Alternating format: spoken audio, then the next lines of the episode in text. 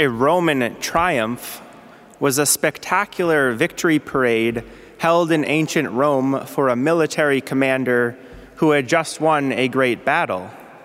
It was a lavish and entertaining spectacle which reminded the people of the glory of Rome and its military superiority. Romans would line the streets and shout triumph as the parade passed by.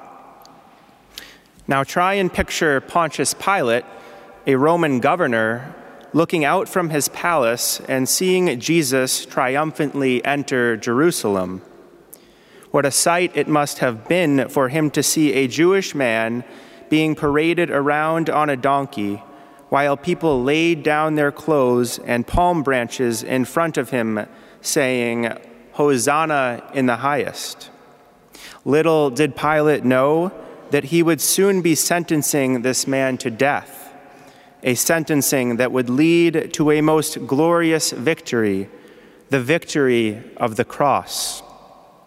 And 2,000 years later, the glory of the Roman Empire has long passed away, but Christians still carry the most glorious banner of the cross, the great sign of Christ's victory over sin and death. In the sixth century, a hymn was composed in honor of the Holy Cross. It is entitled Vexilla Regis, known in English as the royal banner forward goes. This hymn, considered to be one of the greatest hymns in the liturgy, was first sung at a procession of a relic of the true cross in France. And today it is worth our meditation as we enter into Holy Week, as we, as we go forward with the banner of the cross and onward to Christ's victory.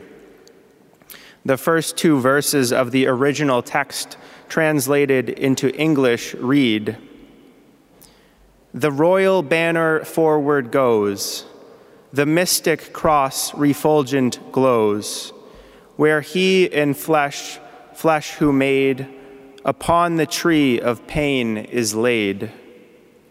Behold the nails with anguish fierce, his outstretched arms and vitals pierce here our redemption to obtain, the mighty sacrifice is slain.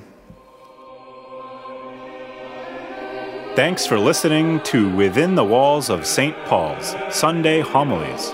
Please consider supporting us by visiting stpaulparish.org. That's stpaulparish.org. God bless and see you next time.